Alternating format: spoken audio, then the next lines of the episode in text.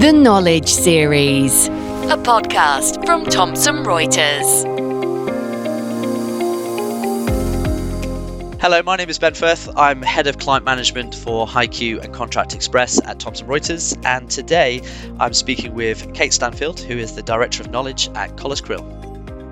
So it's a great conversation to catch up today with Kate. I actually know her personally, having worked with her in a few different law firms over a few different projects. So it's really nice to catch up with her and listen to her new challenge and understand from her experience how working at a large law firm and now working for a smaller law firm, how those transferable skills are met and the challenges of both how they're different but also similar at the same time. And then we actually had a chance to dig into challenging the billable hour, what that means today and the future as well, but also the technology required to work with enterprise data and what that means for a law firm. The Knowledge Series. As I said, this is a, an interesting uh, one for me. I've I've met many people on this series, and and you're the first person who I actually know in a professional world, which is really really good. So I have a little bit of an inside track of your of your world, which is really handy for me. But I guess a first thing I'd probably ask is really is, what's it like living on the island? Hi Ben, yes, we we certainly known each other for a few years and uh, along the journey. I actually love being on the island. I moved here just over three years ago. Now, after having twenty-seven great years I, in London, I, I joined McKenna and Co, smaller company, yeah, and was in that journey all the way through to it becoming C M S, Cameron McKenna, Nabarro, Olswang, so getting an award for the longest name possibly. And I had enjoyed London, but I also preferred to live in the countryside. So actually making that leap to going and living on a beautiful island, which is so small that if I travelled as far as I used to drive just to the railway station to start my commute into work, I'd fall off the end of the island. So really small. You cannot go out without meeting somebody that you know. So that has good sides and bad sides. Yeah, it's still full of really interesting people. It is another world out there. I mean, there's it's a it's a splattering of industries that people had no idea existed. There's a huge legal community out there, finance, uh, insurances. It's a hive of activity. So I think, you know, you, you came from one of the biggest law firms in the world, one of them anyway, I would say, and it certainly is now. I don't know how much you keep in contact with what they're up to, but they're a big machine. Oh, absolutely. You know, going from that to Collas Crill, what was the similarities? Because they're obviously a law firm, but but also what were the differences and why did you? I mean, you had the world at your feet, K M world of of of C M S and McKenna, and and now over to Collas. So what's the challenge? I have to say, yes, I, I was very comfortable and I had some great experiences, and I was in early enough to be able to sort of like go through all those different changes. I had no intentions of leaving whatsoever, but I did have a four-hour commute every day. Ah. And there's something about a very mature environment. So when I was approached about coming to Collas Crill, it was a case of swap a four-hour commute for living on a beautiful island. The opportunity to step in and shape all over again something that was still very malleable, was still very growing. Um, it was an opportunity to do some very different things. Um, And with C M S, I'd enjoyed bringing in all sorts of different processes. We'd gone through outsourcing, we'd gone through mergers. Uh, but actually, the same things hit me every time. So a lot of it is about people. We all talk about people, processes, tech, technology. Um, but it's all about the people, the expertise they've got, the experience they've got. And there was something really sort of invigorating about starting again and making that difference, bringing in platforms for people to share information, for putting those experts in touch with each other and helping them to become more effective and efficient. And the other thing with the difference between a large law firm and a small one was the bar was getting quite high. We'd made lots of changes at C M S, and it's always sort of like, okay, well, what's the next stage? And we were doing great things with Thomson Reuters and all sorts of different things, but at a different sort of level, you know, and that spun off into the loophole side, um, which is really interesting. Now, that's interesting you say that about the challenges there. I think having worked in legal now for quite a while as well, my observation, or one of my, if you like, many observations of sitting on the side of the ring, if you like, is that every law firm wants to be different and every law firm defines themselves as different. But actually, when you peel it back and you actually start to look under the hood, a lot of it's the same, isn't it? The mechanics are the same, the principles are the same, and the processes are very same. So do you think, well, certainly my observation is this, but do you think that the pandemic has has opened the market up and given opportunity for firms now, or has it made them more laser focused on what they're trying to achieve? I think you could be right. I do think it's been a little bit of a levelling of the playing field. Yeah. So that sort of take away some of the big office advantages, and we're all working remotely, and it's how well you can work yeah. remotely. And I think, you know, sort of C M S had spent a long time going open plan and making sure that they can work remotely, so they had no problem at all. So did Collas Crill, actually, in a much smaller scale, but they were able to just pick up straight away, no, no matter where they were. And I do think that has been quite levelling. Now it's about bringing in some more of the technology, but it has to be just answering a particular business need. So tech for the sake of tech, been been there, done that, really. Oh yeah, I mean, look, I've I've worked on the tech side for for a long time, and look, the reality is, there's, for me personally, there's nothing more infuriating than a client buying into a technology plan and uh, never deploying it or never using it, and then we can, then we have these painful conversations where they say, oh, it's, we don't need it anymore, and then we have to unravel that challenge. And so, I think what we've seen, certainly firms like Collas, actually, which is really interesting for us, is that the pandemic has, has sharpened the mind, and uh, they're investing in technology now. And investing is a big word here. And they're not just buying technology, they're investing in technology. And so they're getting the best out of it for a specific reason or for an opportunity where they want to take that firm. And I think Collas is at the epicenter of this right now, that I would see anyway. Yeah, absolutely. I totally agree. And I think that was one of the biggest differences. So previously, C M S, they'd always understood they had to invest, invest to build, invest in that tech. And it can be a slow burn before that takes off. But Collas had recognised that. That's why they brought me in. So, you know, sort of right. having that then invest in those various different things. And and so, you know, we've, we've got the joy of we've invested in HighQ because it can make such a difference across such a range of different things, client portals, et cetera. No, we're not using all our licenses yet. But we have to have that potential to be able to then design and make really sort of differentiating moves that help both our internal processes, our clients, and our relationships with our clients. And it's all about collaboration. Everybody's always said, yep. collaborate, collaborate. But actually, the pandemic was the one thing that finally made people realise you don't have to be face-to-face. You can collaborate. Yep. And actually, the sort of one of my big sort of I've got three big projects going on, and one of them is that collation of know-how, trying to capture the experience of the whole firm. I've come from a mature collection to a collection that's growing and developing, and that's ongoing. So we've come a long way. We've got some great stuff. We've got a great platform, so it's all, all sort of going onto there, and it's more accessible. Um, but then automation and various different things that perhaps were more difficult to encourage people to use remotely. So, well, in a smaller firm, it's so much easier. Well, I just, you know, I just go and talk to so-and-so, and he's in the office next door. Well, A, he might be in court, or he might not be available, he might be with a client.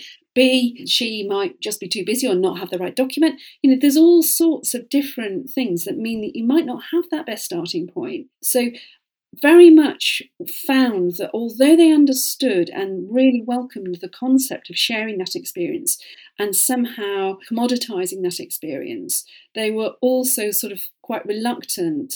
And that brings me on to the, the other big problem that I have in any size of work law firm is fighting against the, the business model of the billable hour. And And that is so difficult because it's kind of a, yes, we understand we've got to capture our experience. Yes, we know we've got to pull those standard forms out. We can automate it, we can innovate, we can do that, we can share, can collaborate. Um, but I've got to get my client hours up. And that's always the issue. Yeah. So how do law firms manage this then? They kind of write time off, or do they do they bill back the client for all this work that they're doing on their behalf, but really for lots of other clients at the same time? Or how do they manage this?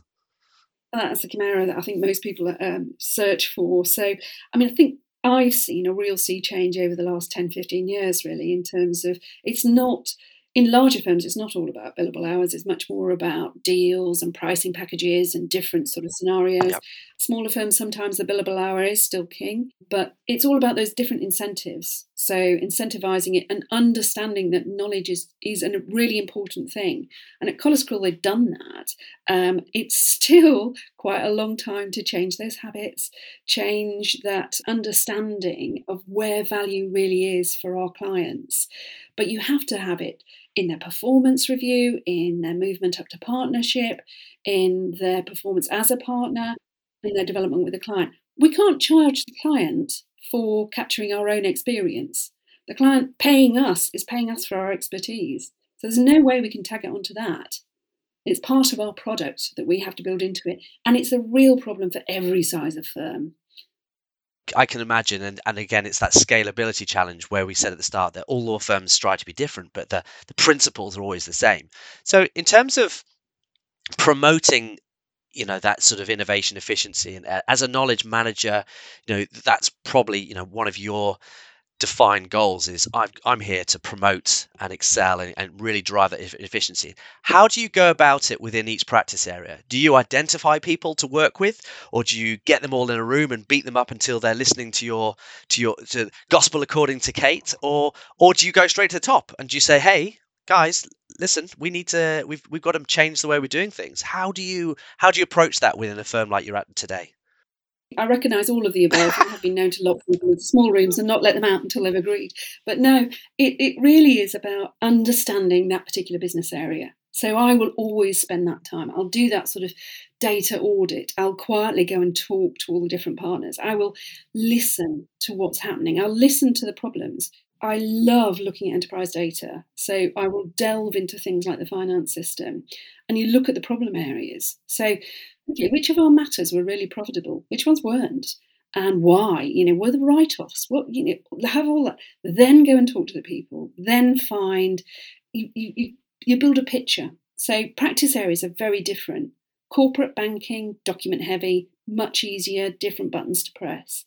D R, litigation, more creative, research, very different needs, but they all have needs. So the big thing for me is knowledge management is not something that's done to them. It's done some. It's something that's done with them. And that's one of my refrains. And it's I show a picture of a boat that one of the K M gurus did some time ago that sort of has somebody uh, sitting at one end um, saying, oh, it's not my problem. And at the other end, there's a leak in the boat and they're all dreadfully trying to, to plug that leak.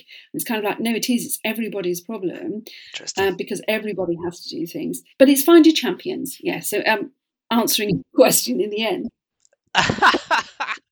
So, so finding finding the champions and, and, and, and picking their brain as at the same time as showing your cards of this is what we could do, and, and these are my ideas and my experience. I think we've touched on this before. We've, we've spoken before about encouraging the youth of today to help drive drive tomorrow, and uh, it's an interesting conundrum, isn't it? That uh, I, I've often found is that it's finding the right blend of people to help drive processes. And I just want to just touch on technology. So technology is it's such a play now with within knowledge management. Certainly over the years, you've definitely seen this, and I've seen this. The and we'll we'll we'll go on to definition shortly, but you know that role and responsibility of a K M person has massively changed, and it's now merged into not just information but technology, process, and it's really driving forward. And it feels like now is the time where, and I think I've already said this before on another on another another podcast, is that it's you have the seat at the table. You guys now are at that table, and you are so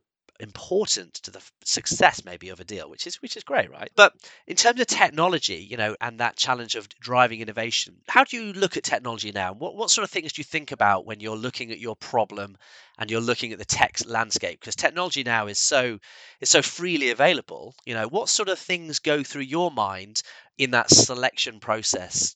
And I'm not talking about big details here, but just that broad brush. Maybe give people who are listening an, an opportunity to think about it. Maybe they're going through that process at the moment. They've got a problem or a challenge, and, and they're thinking, hang on, I've got a lot of opportunities in front of me with technology. How do I start?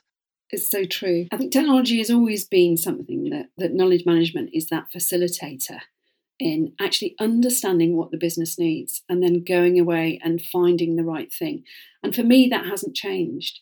So For example, you know, we've just looked at document automation, and very much it was what the business needed and the size of my business. So it's about how suitable that technology is for your environment, for the people involved, for the subjects that you're involved in, so your requirements. So for me, I have quite a sort of a project process, and product selection is a big part of that. And going through that, looking at, well, what's the business problem? Always go back to that. And I think you don't have to be too sensitive to, I might want to bring in something. And actually the business, when I look at it, the business says, no, actually, Kate, that's not the important thing. What I need is something that does this over here. And you have to go, okay, we'll go and address that first. So it's really understanding that business need. It's, um, I often describe myself as being a kiddie in a sweetie shop when it comes to technology. You know, I would love to buy all sorts of different things. One of the biggest platforms I bought in in two thousand three globally did everything, and it and it gave that contextual vision to the fee earners at their desktop and pulled together all sorts of things, their own vision, their jurisdiction, their topics. Their com- it was too complex. It was too much. Um, they didn't like it. So I had to sweep it away and put in something that was more simple, and they had to navigate. You have to accept those things. So technology, what to look for, it's really difficult, but test it, really go through that. So my product selection is quite robust. And, and Ben, you've been through that, you know. I have actually personal experience of going through your product selection process, so I, I'm not going to comment. um, but anyway, so... getting the right product, having a look at what are the key things. So start off, before you even look at the products, you should have in your mind, you should have drawn up what the business needs, particularly what aspect is it? Is it no code? Is it coding? What resources have you got? Have you got somebody who is a fantastic A P I person? Have you not got that? What integration do you need? What's the what's that sort of uh, workflow? So it's that business analyst type function of actually seeing how the business works, what they need. And then you look at the products, and it could be that this product A does everything, including making the tea, and it can give you a very complex sort of situation or, or a complex solution, but it takes a lot of coding. Yeah. Well, if I haven't got anybody that can code, then I can't use that product. Yep. So it's it's being realistic, and it and it's pulling it down to the various different areas of usability, functionality, and also future-proofing. And how far do you look into advance, into the into the future?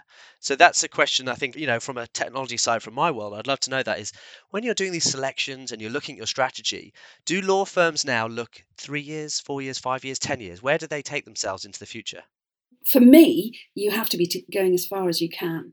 So, you know, we look at the development of technology. So look at Microsoft. Everything's gone into the cloud. They're pushing you towards the cloud. And so, therefore, if you go for something on premise, then in a few years' time, are you going to be able to update it? I mean, look at how the industry is changing and where they're going. You really need to be looking ahead. You don't have a crystal ball. You yeah. can't dictate how things change. I remember being asked many years ago, showing my age, would I ever use the ability to have a camera on my phone?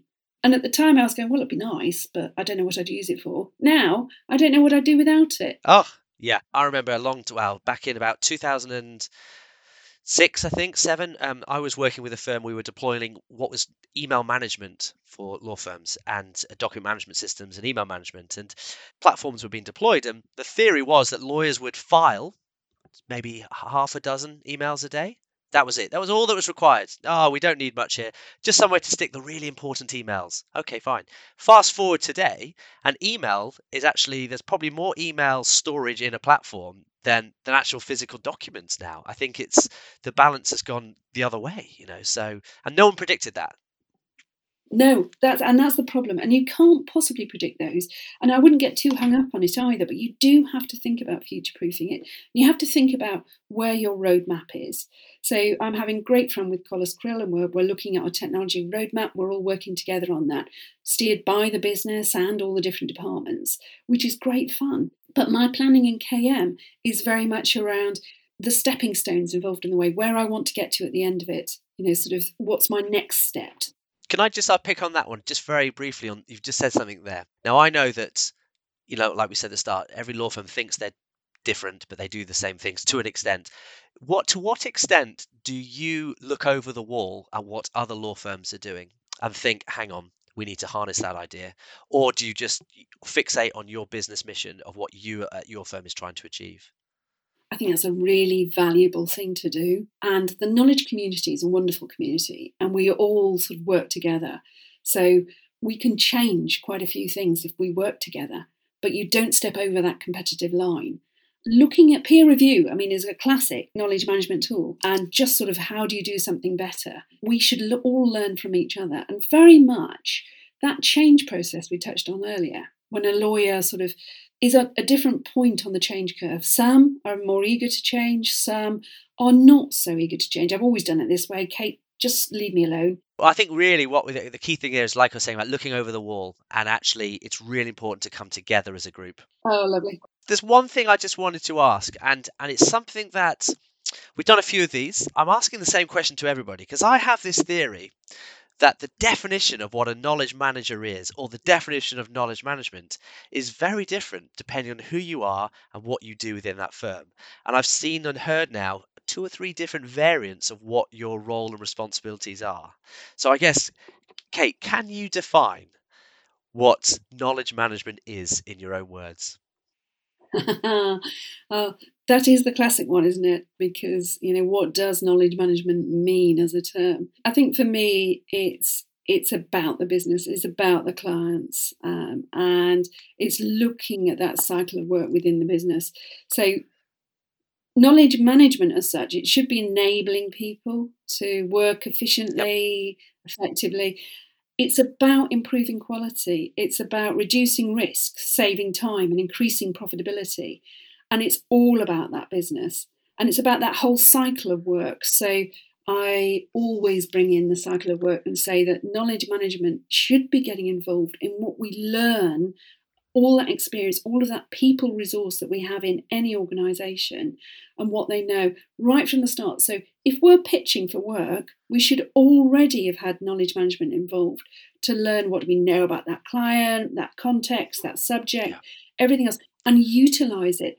And I think knowledge management is not just about providing the platforms and the tech to pull together those things, providing the professional support lawyers or knowledge lawyers or whatever you call them to interpret and really understand what that means for the business. Um, it's it's also about helping people to make that change. Yep. So it's all about, you know, you can take a horse to water, you can't make it drink. So I could have everything laid out on a desktop for a lawyer before they go and speak to a client. If they don't look at it, use it, interrogate it, if they don't, if they're not prompted by my systems to sort of say, oh, actually, I didn't realise they did this. I didn't realise that press article's come in. I didn't realise the legislation's uh, changing in their area, so therefore they might want to do this. It's that complete sort of picture and that change process, and people are at the centre of it, helping those people to change. Kate, thank you for taking the time out of your hectic day in isolation and uh, and, and and joining me uh, this afternoon. Really, really fascinating. I, I could literally talk for the rest of the afternoon around processes and ideas and, you know, just things that I think about personally about, you know, how you're involved with the business and how K M is involved, and And probably just to try and get an inside line really about what you're up to in your firm, but but but hopefully for the listeners as well, just to learn a little bit more about some of the challenges that you've undertaken. So Kate, thank you so much for joining us. Absolute pleasure. The Knowledge Series. For more information, go to legal solutions dot thomson reuters dot co dot uk.